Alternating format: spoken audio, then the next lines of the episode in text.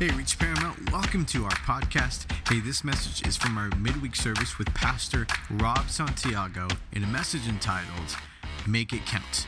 Enjoy this message. Amen. Well, you you may be seated. Amen. Thank you so much. Amen. I Jacob was preaching fire up here. I was just going to tell him to keep going.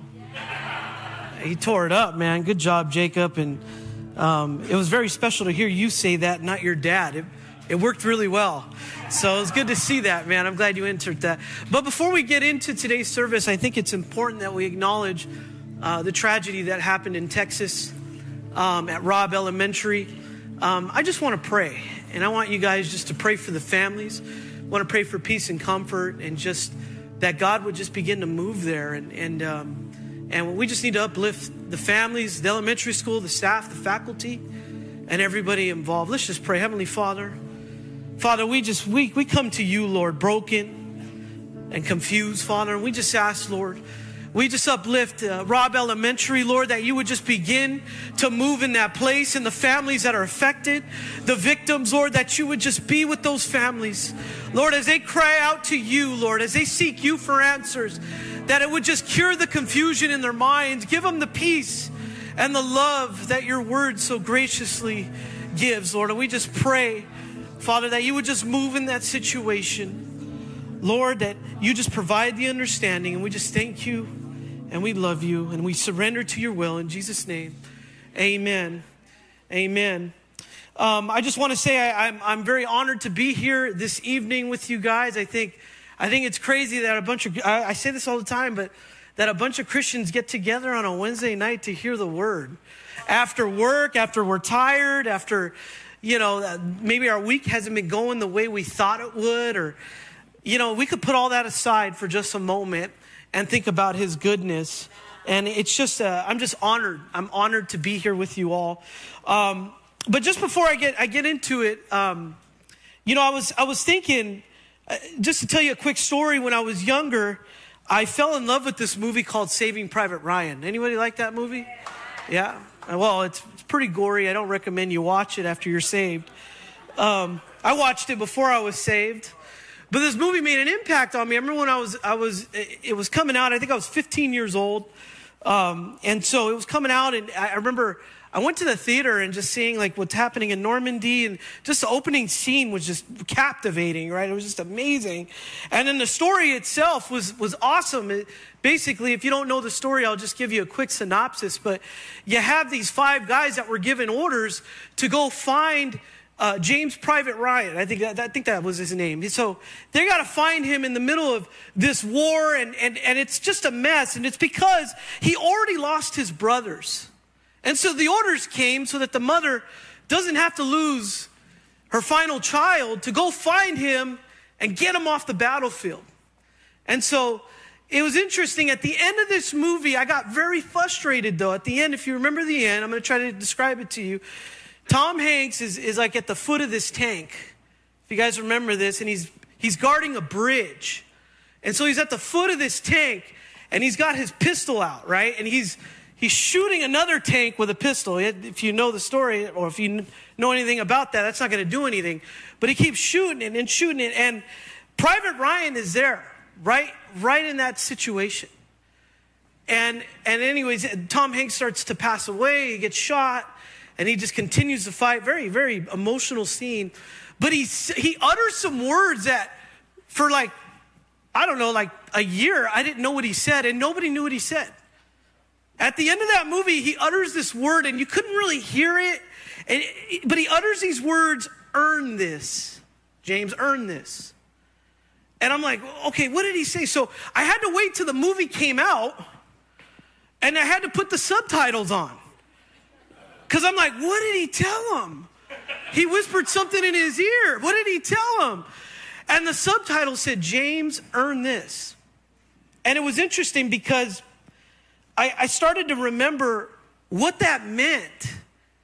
And really, all those guys, ended, I think all of them ended up losing their life for this one. Just for this one, so he can go back home to his mother, and his mother would have a child left in this world. But I started to realize what that meant. It meant that he had to earn the freedom from the blood that was shed. He had to earn the freedom of the blood that was shed. If you know that movie, you'll know that they lost more than five guys. There was a lot of people that lost just to follow this order. I can only imagine that if they were following this order, they were probably wondering, what the heck are we doing? Are we really going to send six, eight, ten of us for the one? Is it really worth all of our lives to just go get that one? And they were walking in obedience, doing this to serve their country. Now, I know Memorial Day is upon us. I figured it'd be appropriate to tell that story. But honestly, salvation is a gift. But we need to walk every day like we're earning it. We need to walk every day like we need to earn that salvation. It is a gift. God gives it to you and you have to unwrap it. But you also should walk like you're earning it. And you're probably wondering, well, what does that mean? Why do I have to earn it? Well, when you give your life to Christ, you are sacrificing your life, just as He sacrificed His life. But you need to walk like you've been bought with the blood of Christ. You need to walk like you've been free. I, I have this saying I say at work, because if you don't know my position at work, I, I, I train trainers. And so I have a team of trainers that work for me, and I always tell them when you walk into that room, you act like you know. But I don't. I said, I don't care. You act like you know. I, and they're like, Really? I said, If you don't know, now you know. And you act like you know. I said, Don't go in there looking all weak and looking all like you don't know what's going on and you're not technical enough. And don't show that weakness in front of them because it's just going to transfer to them as students. I said, act like you know. So you want us to lie? I said, I'm not telling you that. I'm telling you to act like you know. It's completely different. And if you don't know, you're going to find out. You'll find out after this session what you don't know, and you're going to refine yourself so you can teach it next time. And so, again, this is something that we need to walk in. We have to walk like we earn it. In 2 Timothy chapter 2 verse 8 through 13, it says this Paul writes this to Timothy, a young man in Christ. He says, Remember Jesus Christ, risen from the dead, the offspring of David, as preached in my gospel, for which I am suffering, bound with chains as a criminal. But the word of God is not bound. Therefore, I endure everything for the sake of the elect, that they may also obtain the salvation that is in Christ Jesus with eternal glory. The saying is trustworthy, for if we have died with him, we will also live with him. If we endure, we will also reign with him. If we deny him, he will also deny us. If we are faithless, he remains faithful, for he cannot deny himself. Paul's giving us instruction, and it's simple instruction, folks. That Christ is walking with you, He's inside of you. You've asked Him to come into your life. That means things need to change in your life. If you died with Him, you will also live with Him. That means when you go to places you shouldn't go, He's going with you. When you go to, when you say things you shouldn't say, He's listening and watching you. That means you are living with Him.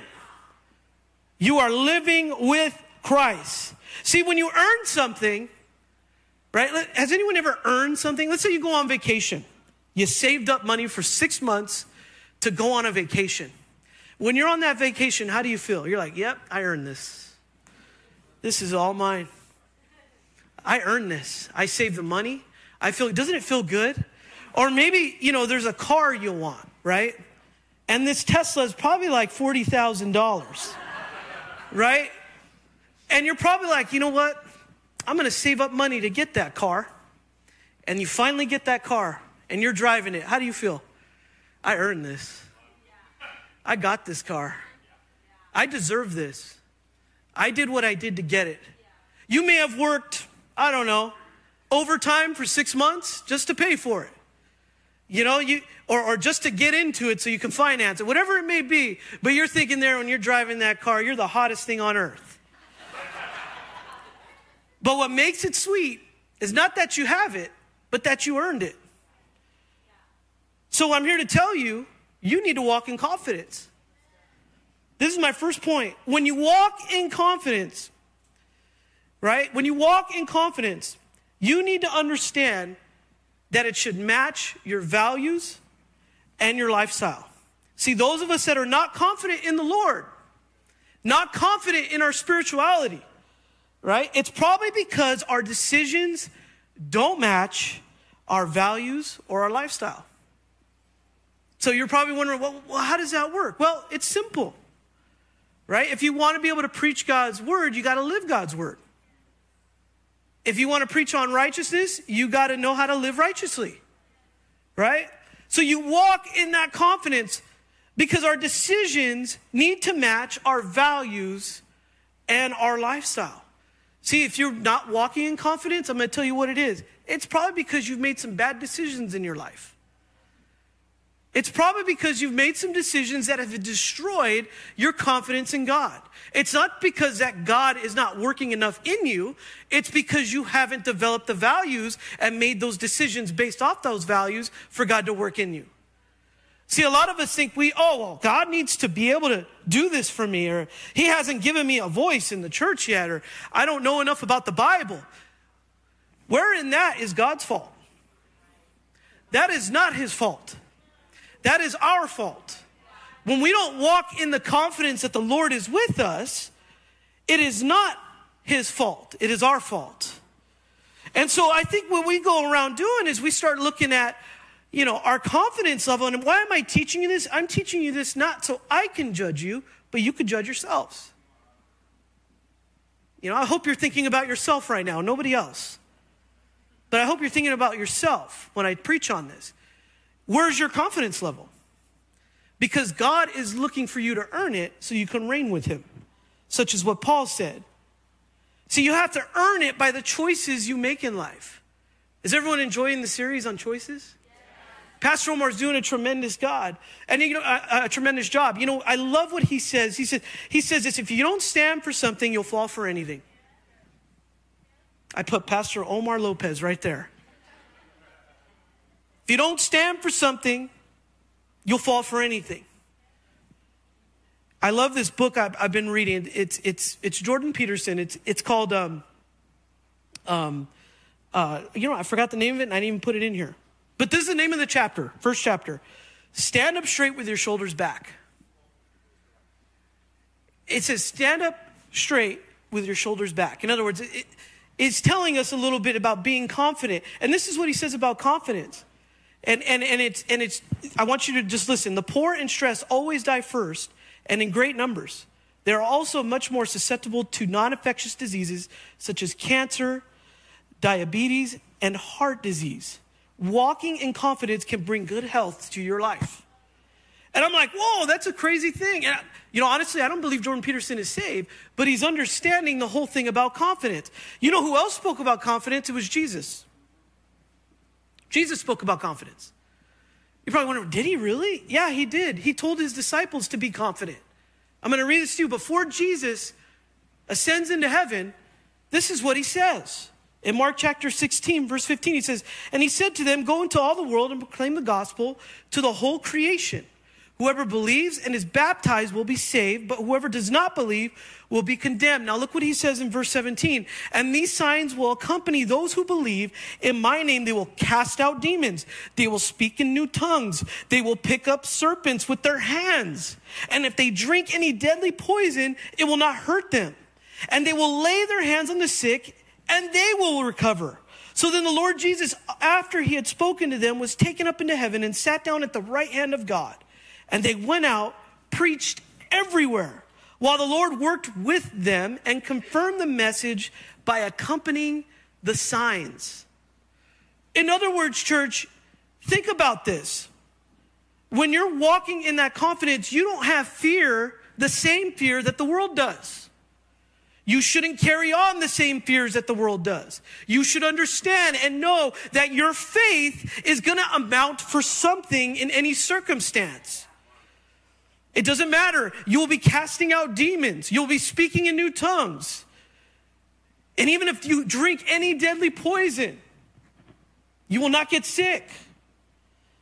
And then it says, and they went out and preached everywhere. Think about the worst place that you don't want to go. Maybe it's a hood that you shouldn't be in. Some of you, man. I love it, my past. You know, we, hey, some of us, we come through some rough lives, man. Some of us are scared to go to certain areas. It, it, it's true. It's true. Imagine going out and preaching everywhere, even where they don't like you, even when they don't want to hear you. The disciples began to do that. And if you continue to read the Bible and the New Testament, you know that they went everywhere, even if it was dangerous. Paul was shipwrecked on the island of Cyprus. He was stoned. He was, I mean, it's just, you name it, it happened to him. He was kicked out of towns just to establish the church. It takes confidence, not from you, but from the Lord to do something like that. Because God will do something to you where it'll change you so much that you'll become so confident in the things of Him that you, it starts to pour out of you in scripture, in preaching, and whatever it may be. Ministry begins to take off. See that today the world is determined to destroy your confidence. Why do they want to destroy your confidence? Because if you're confident, you cannot be controlled. I'm going to say it again. If you're confident, you cannot be controlled. And one thing that the world is trying to do to us, and we see it, and I don't know if it's purposefully, I'm not going to say it is, but I do think that it's subconsciously. The world wants to teach you about identity. They will teach you about identity in certain ways. They'll give you facts fabricated facts for you to believe things. I turn on the news today, church, I don't know what's true anymore. And I'm wondering what is going on. Is this true? Is that true? I got to look at this syndication. I got to, is this true? And I, I, I don't even know what to believe. The media is beginning to tell us stuff. I think the other day I heard, I heard someone, I think Pastor Omar brought it up. I can't remember.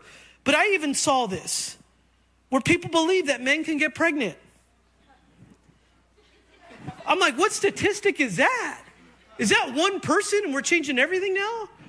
Uh, you know, and so, and then we can't even get a, give a definition of what a woman is anymore. And I'm wondering, I'm like, what the heck is going on with this world, man? So then that attacks the social construct. This is what I want to tell you about the social construct. We are a community here. In this church, we're a community. This is a community. Your friends, are here, and some of you consider each other family, and you're not. You've built a heavy relationship. You've built community. And so the social construct, with the what, what everything you turn on your TV, you turn on your, your social media, whatever it is, it's trying to tell you and lie to you about things. It's pressuring you to believe certain things that may not even be true. And so the social construct begins to break down.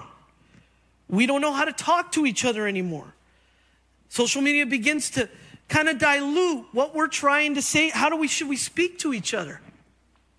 The other thing is, a lot of the world start, is starting to look like, at least in this country, we start to look at each other by our political views. This is the one that scares me the most because the political views have somehow become ideology. This ideology is what you live by. It's a word called values. You turn on the news or whatever you want, someone is trying to tell you what your values are. Do you want to know why they're doing that? Because that determines your decisions. That determines your decisions. So, where are your values at? Who can you trust to give you values? Who can you trust? It certainly ain't on a phone screen. And it shouldn't be. Your values are the denominator to every decision you make in life. You walk confidently when you know your values. Pastor Omar preached about this. This isn't new. I'm not preaching anything new here. You walk confidently when, or you make better decisions when you know your values. If you know what your values are, you say, I know a decision I'm going to make. But if people are telling you what your values are, you have a problem. If you value love, you will live a life of love. If you value political ideologies, your identity and life will revolve around that. You will be attracted to these things. Your values, and now your decisions are affected by them. In Isaiah chapter 5, verse 20, mind you, this, this scripture is old, in the Old Testament. It says, Woe to those who call evil good and good evil, who put darkness for light and light for darkness, who put bitter for sweet and sweet for bitter. In 2 Timothy in the New Testament, chapter 4, verse 3, for the time is coming when people will not endure sound teaching, but have itching ears. They'll accumulate for themselves teachers to suit their own passions. In other words, we're not going to go to the Word of God. We're going to go to something else to tell us that makes us feel better about what we believe. I said, it fits in, it fits in my puzzle, therefore it must be true. Here's what the problem is in the world's value system, they're always changing. If you're going to trust a, a, a, congressman, if you're going to trust some political value or, or some political movement or some, you know, I don't know, maybe you're, you're trying to stay as woke as possible. If you're going to if you're going to trust these things, let me tell you something. I'm old enough now to have seen it. I'm 39. I know everyone's like, how old is he? I'm old enough to now to have seen it. And those of you that are older than me or the same age, around the same age, you've seen it too. They change. Those values change. That's the most frustrating thing about the environment and the nation we live in. Is it changes. And that is so frustrating because for some of us we've we've fallen right into it. We truly believe some of these things. And we thought they were true and all of a sudden someone is changing. And it's like, what the heck's going on? But you know what doesn't change, church? The Word of God has never changed. The Word of God has never changed. I don't know about you, but I don't want to live some fluid ideology. That's not why I'm preaching today. My values are not based on anything else in the Word of God. And I don't want you to fall into a trap where you're living through some fluid value system that is on your phone. That is, a, that is a wrong way to get your values.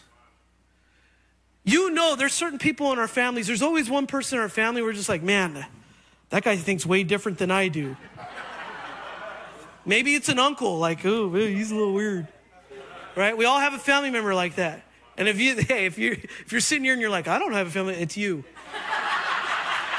Okay. Right? I say that because, hey, look, I, ha- I have it too, right? It's like, man, that guy can't make good decisions. You know, it's like, right? And so we think about, we think about this stuff.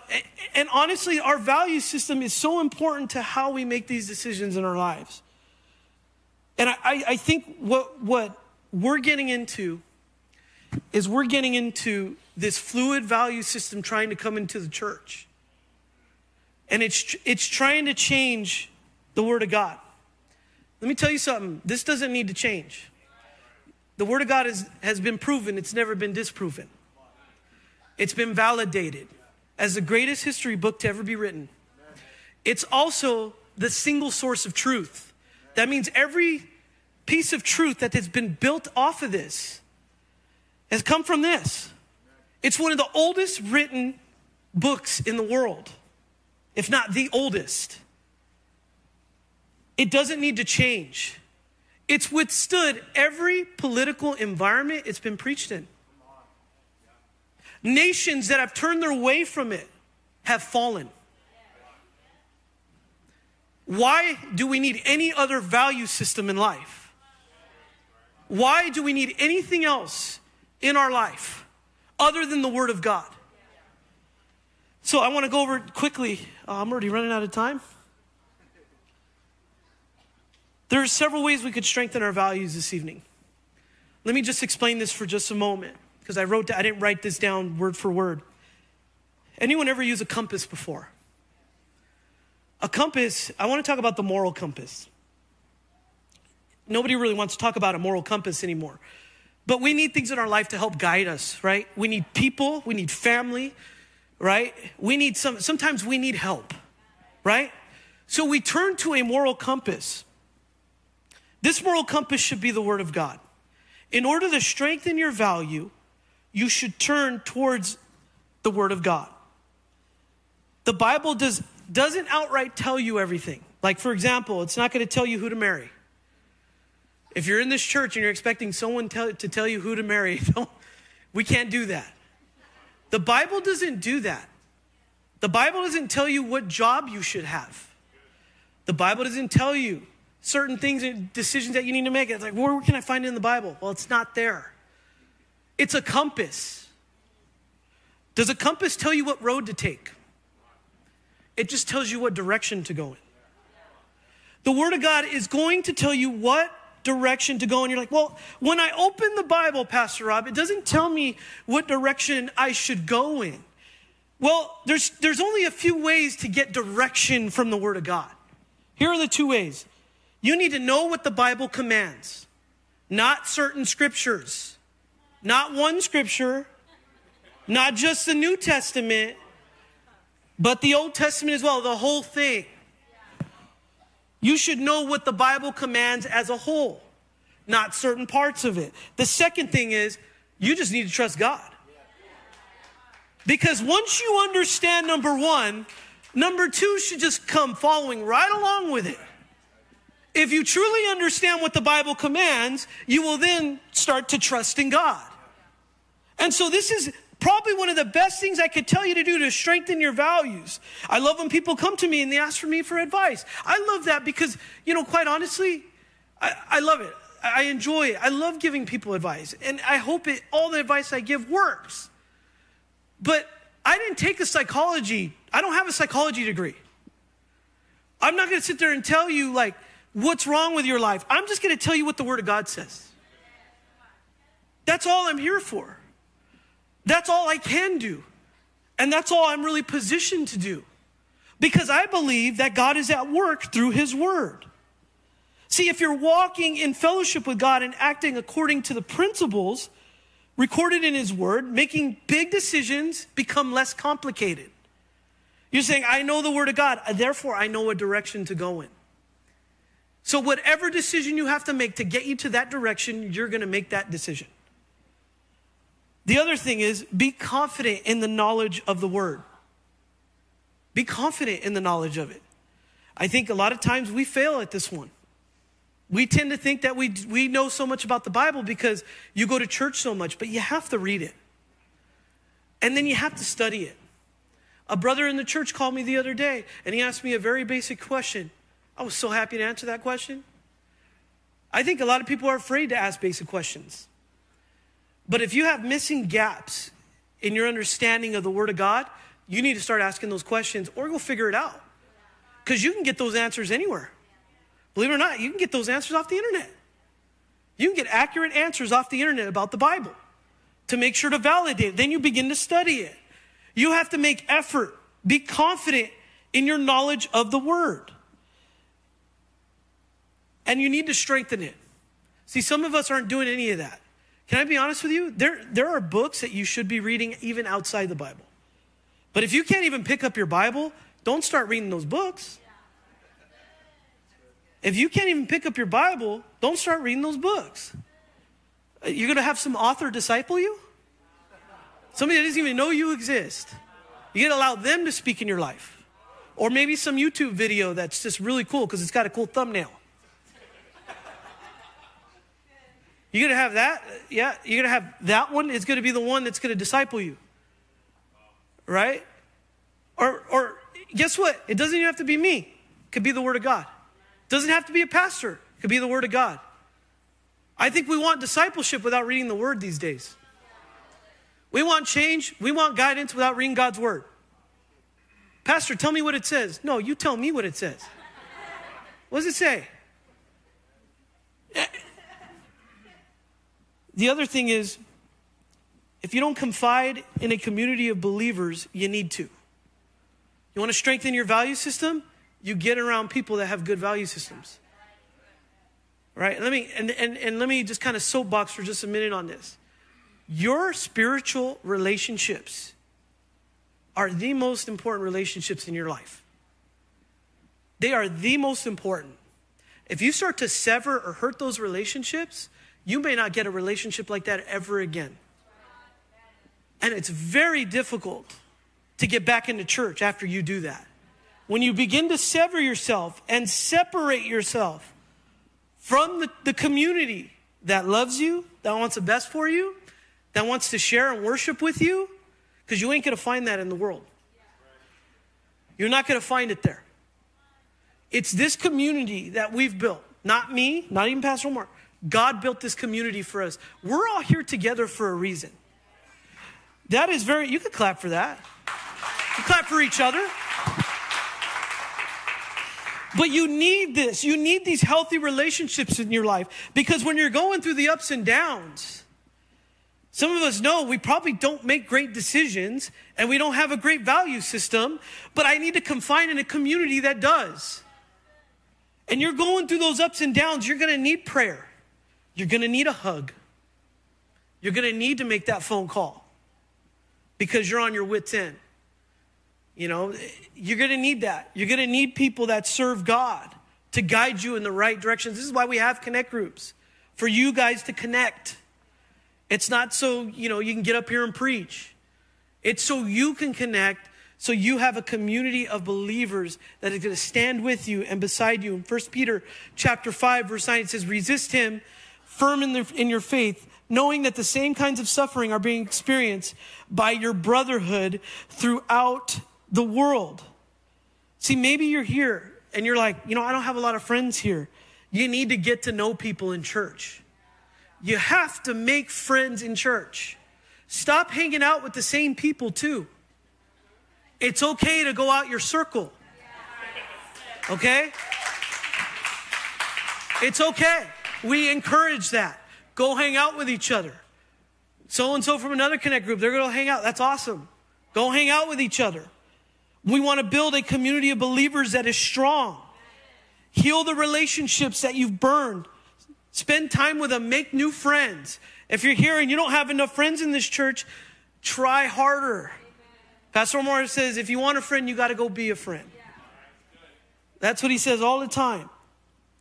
Now, this is probably one of the most important ones, and it's probably the longest point I'm going to make. And this is the last point I'm going to make. You need to invite the Holy Spirit into your life. If you want a good value system, there's nothing greater than the Holy Spirit.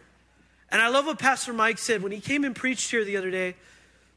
I think he credited Diga for this concept. And he said, You know, the Holy Spirit's a gentleman. Do you guys remember when he said that? He said, The Holy Spirit's a gentleman. And in other words, he's such a gentleman that he's going to wait. And Mike did this in the corner. He's going to wait. And he's going to see, like, is it okay for me to come now? Is it okay for me to walk with you now? Is it okay that I, I insert myself here? No, Holy Spirit, you stay back. These aren't the right friends for you to come out and see yet. Is it okay for the Holy Spirit to come now? No, it's not. Stay back. Not time for you to work yet, Holy Spirit. In other words, he's a gentleman. He's going to wait. He's going to wait for you. I read, I'm reading this book um, or I read this book. It's only 100 pages. And I shared this with my Connect group. It's A.W. Tozer is the author, and he says it, the name of the book is How to Be Filled with the Holy Spirit. It's only 100 pages. And, and he says this here's how to receive. First, present your body to him. God can't fill what he can't have. Now, I ask you, are you ready to present your body with all of its functions and all that it contains? Your mind, your personality, your spirit, your love, your ambitions, your all. Are you ready for that? See, in order to receive the Holy Spirit, you got to ask for the Holy Spirit. You got to invite him into your life. And I don't think you've made room because you can't invite him if you have no room in your life for him.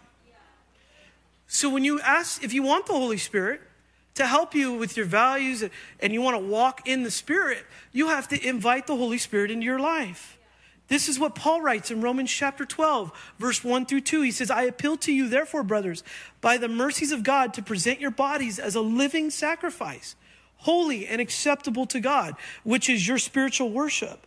Do not be conformed to this world, but be transformed by the renewal of your mind, that by testing you, you may discern what is the will of God, what is good and acceptable and perfect.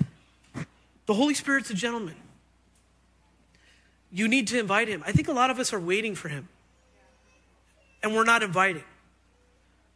But you need to invite him into your life. This is how you strengthen your value system. This is how you strengthen these decisions. And going back to my first point, how can you walk in the confidence with the Lord without the Holy Spirit? See, some of us are, are dancing around playing church. It's like bumper cars. We're just hitting each other with issues, and we're not really changing much. We're not changing much at all. I always told myself when I, when I started attending this church 18 years ago, I always told myself, I don't, I don't want to be in the same pew after one year. I don't want to be in the same seat I was last year. I don't want to be doing the same things I did last year. I want to be challenged. I want to, I want to learn different things. And, and you know what? I started to realize that as I begin to challenge myself, I started to realize, man, like I'm taking on a lot. I, I need the Holy Spirit in my life. I just totally took on all these mantles. I'm like, man, I can't do this without God at all. And, and I'm not telling you to do it the way I did it. I'm telling you to invite him now. I'm telling you, invite him today. But you have to make room for him. You can't just say, like, okay, God, I'm here to receive the Holy Spirit. Well, what are you gonna what are you gonna do differently? Well, nothing. I'm waiting for you. Well, he's like, Well, I'm waiting for you to do something different. You have to make room for the Holy Spirit to operate in your life. If you want a righteous life, you will need and want the Holy Spirit to be right beside you, walking in confidence and knowing that you earned it. And say, you know, I, I walk with confidence. If you're that person that maybe hears the Lord and says, hey, I want you to go talk to that guy and go tell him about me, and you don't do anything about it, you should check your confidence level there. You should check your confidence level there. Because I remember one time I went, I went out to eat with somebody in church, and I thought we were just gonna have a good time and go watch a game. And this is a long time ago, okay? Don't judge me. And so we go out to eat, I meet them, and before we even get in, this person's ministering to somebody on the on the sidewalk. And I'm like, okay, I'll, you know, five minutes, cool. Five minutes turned into like 20 minutes, and I'm like, dude, really, I'm hungry. Like I thought we were gonna hang out today. The game already started. Right? And I'm like, dude, really? What's going man? Come on, dude. Like, really you got can't you just put it away for a second? Like, we do this at church all the time. Can we just pause it today so we can just hang out? Right? And I'm thinking, like, oh my gosh, like, but I look back on those days, I'm like, you're an idiot for thinking that. like, do you realize that he was trying to get somebody saved and you were not even a part of that? One time I was in, um, and I'm just gonna tell this story. I was in uh, Nicaragua on a mission trip, and I don't speak Spanish. But they're like, hey, today we're gonna go on the mountainside and we're gonna tell people about Jesus. And I'm like, great. How am I gonna do that? right? I'm like, what am I gonna do? Right? Well, you're gonna go with you're gonna go with Pastor Angel, right? And so um, I didn't plan to tell this story, but it, this is gonna be really good. He so we see this guy on the mountainside, right? I'm just kind of like there with my backpack. I totally look like a tourist. I'm in this little village, but it's all, it's beautiful. It's a mountainside village. And Pastor Angels, he's preaching to this guy. I have no idea what's going on, so I'm just kind of like watching his back, making sure I was playing security, you know? You know, like making sure, hey, we're ministering. And so he's preaching in Spanish to this guy. And I'm like, I'm starting to feel a little out of place. Like, man, I'm not like doing anything right now. I'm just like the water boy, just holding his water while he preaches. And I remember um, he ends up leading the guy to Christ. I can tell by some of the words that he was using. He, this guy, and he, guy, he put his head down. He accepted Jesus. And then I turned to Pastor Angel and I go, "Hey, what, what, what did you tell him?" He goes, "Actually, I shared your testimony with him." I go, "Are you serious?" He goes, Yeah, I told him everything. And apparently, he's living the same life that you were living. I go, You got to be kidding me. He goes, I'm being serious. I said, My heart just sank. because I didn't feel like I was a pawn to get somebody saved that day. I thought I was going to be inefficient. I thought I wasn't going to be, you know, I wasn't walking in confidence. I didn't respect my God enough, knowing that He can work through me even without me saying anything. Did you know God can do that in your life? He can do that in your life. You may not think like you're giving people. Maybe you're, you're here and you're, you, you're in ministry. You may not be doing the right thing all the time, but people are watching. My pastor reminded me of that years ago. Hey, I know you may feel like you're not getting any headway with them, but they're watching and you are helping them. And that's how powerful God is. And I was blown away when Pastor Angel uh, told me that. Um, and I just think, you know, we need to stand firm. Abraham Lincoln said this He says, make sure you put your feet on the right side and then stand firm on it. In other words, make a decision. Make it to serve God. Make a decision to invite the Holy Spirit in your life. Like, make the decision. Don't just sit there and wait and just think, you actually have to make the decision and then invite God. And then you tell God what you want. God, this is what I want, man. I want you to use me. I want you to begin to speak into my life. I want to hear your voice. I want you to be my compass, Lord. I want you to tell me what direction to go in, even when I'm doubting it. I want you to help me strengthen my faith, Father. These are things you should be doing in your prayer life. But you have to make the decision to have the Holy Spirit in your life because truth is so important to how you remain obedient. Your truth is so important to how you remain obedient. It affects your lifestyle, or your, your value system, and your lifestyle. I'm reading this, all, this other book. It's, it's, it's by Ben Shapiro. It's called The Right Side of History How Reason and Moral Purpose Made the West Great. He says this Evil may so shape events that Caesar will occupy a palace and Christ a cross. But that same Christ will rise up split history into AD and BC, so that even in the life of Caesar must be dated by his name. Yes, the arc of the moral universe is long, but it bends towards the justice of God. I love that quote.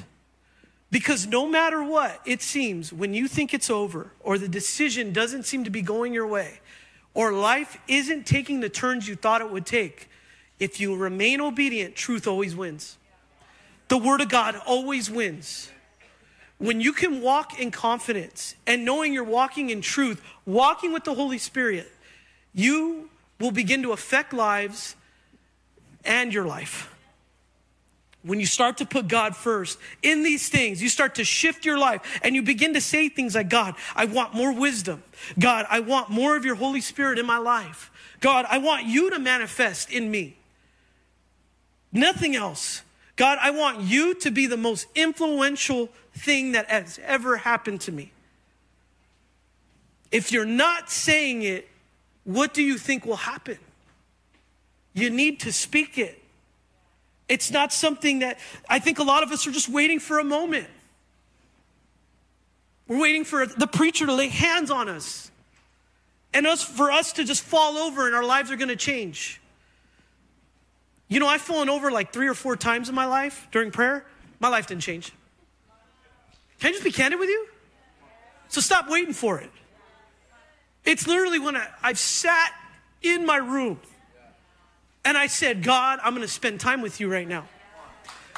That is when things started to change in my life. I made a decision intentionally, consciously. I'm no longer going to do this. I'm going to live by his word. And you know what else I started to see? I started to see my friends get filled with the Holy Spirit. I started to ask God, I want that. What they're doing, God, I know that's you. I want you to use me like that, Lord. I want that. Give me that, Lord. I want that. And I'm here to encourage you tonight. And I'm gonna, I'm, I'm gonna close with this. I'm here to really just encourage you to start having conversations with God. And maybe you're not confident in your spirituality. Maybe an addiction is so heavy that you know you'll never be able to get out of it, at least in your mind. But I've seen addictions broken in this church. I've, I've seen people being delivered. And you know what? It wasn't a moment, it was a decision they made. And they made it confidently because they knew that God was with them. And, you know, I know this sermon was probably a little, maybe for some, it probably was a little too practical. I don't care. That's what God called me to do is to be a practical preacher. I don't know if you knew that. But I want you to I want you to get away from what the world's trying to tell you and make sure that this has the biggest influence in your life. If there's anything as a pastor, if there's anything that frustrates me more as a pastor is when somebody is given bad advice. And I knew it. I knew it. You ever knew when somebody was going the wrong way? Family member or a friend, and you're like, I know they're going to do something I don't want them to do, and it's going to hurt them. That's how I feel in this moment. Is I don't want any of you to be deceived by the strategies of this world. And I feel like the enemy is beginning to just begin to operate in our lives and honestly it's it's it's God's word versus this nation sometimes it feels like and and honest we need to stand for God in our lives. We need to protect our minds. We need to protect our spirit, our soul. It should be the most precious thing to us. This needs to carry influence. And it needs to carry influence in your home, in your marriage, in every aspect of your life. It needs to be there. You need to have one of these at your work. So people can ask, like, oh, you got a Bible? Yeah, I got a Bible. You got a problem with it? You offended by a book? Why are you offended? It's just a book, right? That's happened to me. Like, oh, you got the Bible? Are you Christian? Like, yeah. Oh, okay. And then walked away. I'm like, oh, sorry to offend you. Have a Bible at work, have it in your car. Have it. I mean, a real one, right? Not just the app. Don't make me mad. If some of you just, I'm gonna be honest, man. If all you have is an app for your Bible, you think you you think I'm gonna believe you're reading it? You certainly ain't reading. You're reading maybe one or two verses, if that. You ain't reading full books of the Bible. Like, yeah, before bed, I'm just gonna read, you know, all of Isaiah, all 60 chapters. Make it convenient to read the Word of God. Make it convenient to read the Word of God so it has power in your life. So, right now, what I want you to do, I want you to bow your heads. And I want to make a several altar calls tonight. The first altar call is for those that, you know, maybe you're saying, Pastor Rob, I don't, honestly, I don't know what you're talking about. And I don't know about this lifestyle or this values. You know, I've never really accepted Christ into my life. And, you know, maybe, maybe you're sitting there and you're thinking, should I be doing that? And I'm going to tell you the answer is yes. You should accept Jesus into your life. This is the most important part of our service. We believe that every soul should be saved on this earth. It don't matter where you come from, your background. It doesn't matter if you went to a Catholic church and been baptized before. It doesn't matter. We want to see people get saved, transformed by the Word of God. Not by me, not by a pastor or anything like that. I want to see people begin to live for Christ. And maybe you're here and you've never made the declaration I'm talking about. Maybe you've never invited Christ into your life and you've never asked the Spirit to fill you. Maybe that's you. Maybe you've never done that. If that's you, I want to give you an opportunity tonight. I'm not going to embarrass you. I'm not going to tell you to speak in the microphone or anything like that. But I want to give you an opportunity to make a declaration to change your life with Christ in it. And if that's you and you would like to make that declaration, would you just lift your hand? Anyone at all? Just lift your hand. Anyone. I see that. Oh, okay, hands are going up. I see this hand back here. I see that hand back there. I see that hand. Anyone else that want to join these, these hands that are going to be honest and say, you know what? I, I need to change my life. I need to, I'm making bad decisions. And it's not based off anything biblical. It's not based off my salvation. It's not based off Christ being my Savior. And I need to make Him my Savior. If that's you, I want you to lift your hand. Lift it. There's already, you're not going to be alone. There's already people. I see that hand back there. Amen. Anyone else want to join these hands? Anyone else? I'm going to say it again. This is opportunity that you don't want to pass up. I made the same call in my life.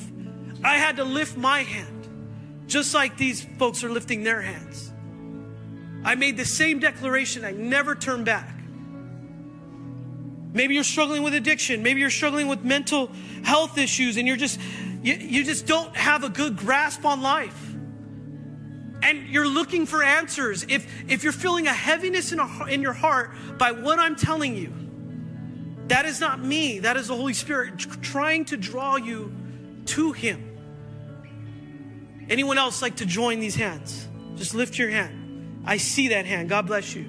Anyone else? Anyone else? Don't pass up the opportunity, folks. You can put your hand down if you've already lifted. Anyone else? I feel like there's more. I see it. There it is. God bless you. You can put your hand down. Anyone else? Amen. Amen. Those of you that lifted up your hands, can you just look up at me? Again, I'm not going to embarrass you but we, what we want to do is we want to pray with you. We want to lead you to the Lord. Amen. So if you would just do one last thing, if you would just get up and just come to the altar, and we're going to have some folks pray with you, just come to the altar. We're not going to here embarrass you. Again, we're going to celebrate you. We're going to celebrate you. Come to the altar. It's open for you guys. Amen. God bless you, my brother. Maybe you didn't raise your hand, but you know you're you're probably saying I should be up there. I should be up there. If that's you, just come to the front. Just come to the front. Amen. Amen. Listen, the Bible tells us that all of heaven rejoices when someone makes that commitment to God. I encourage you, we're going to have some folks pray with you, but I encourage you to start getting into God's word because that's the only compass we have on this earth that is correct. And so we're going to have some people lead you to the Lord. They're going to pray with you. Just lead them to the Lord. For those of you that maybe you're saying, Pastor Rob, I don't I don't necessarily have confidence with God. My confidence gets rattled easy. My confidence is is is not in the things of God. Maybe my addictions are keeping me away from God. If that's you, I'm going to open up these altars. I want you to get right. I want you to begin to get right. And remember what I said be intentional and conversational about what you want with God in your life. Start to make the decisions now. So I'm going to open up the altar for you to begin to make those decisions. And if that's you, I'm going to tell you to come on up and begin to pray, begin to intercede, and begin to ask God for those things.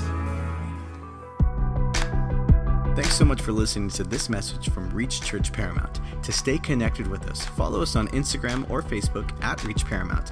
To give and support this podcast and ministry, visit our website at reachparamount.com slash give.